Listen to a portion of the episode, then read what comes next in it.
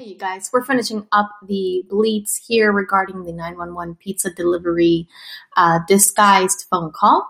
So, like I said, I wanted to share the story with you guys that I found on CNN because I just thought it was so amazing. You know, a lot of times we don't realize the the good people, the heroes that are working nonstop to make sure that our lives are safe, to make sure that they're here to provide for us our dispatchers do such an amazing job. And even though he was not trained, he knew. He knew that that was a code call.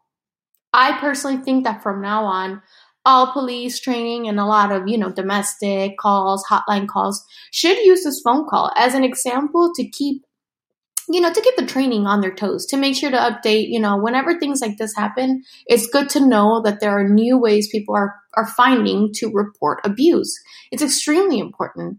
And I think it's, it's amazing. Like I said, it's just honestly amazing to me. I thought it was a wonderful story because thanks to his quick thinking, being on his feet, and her thinking of a really innovative way to call for help, she was probably able to get away and those children with their lives.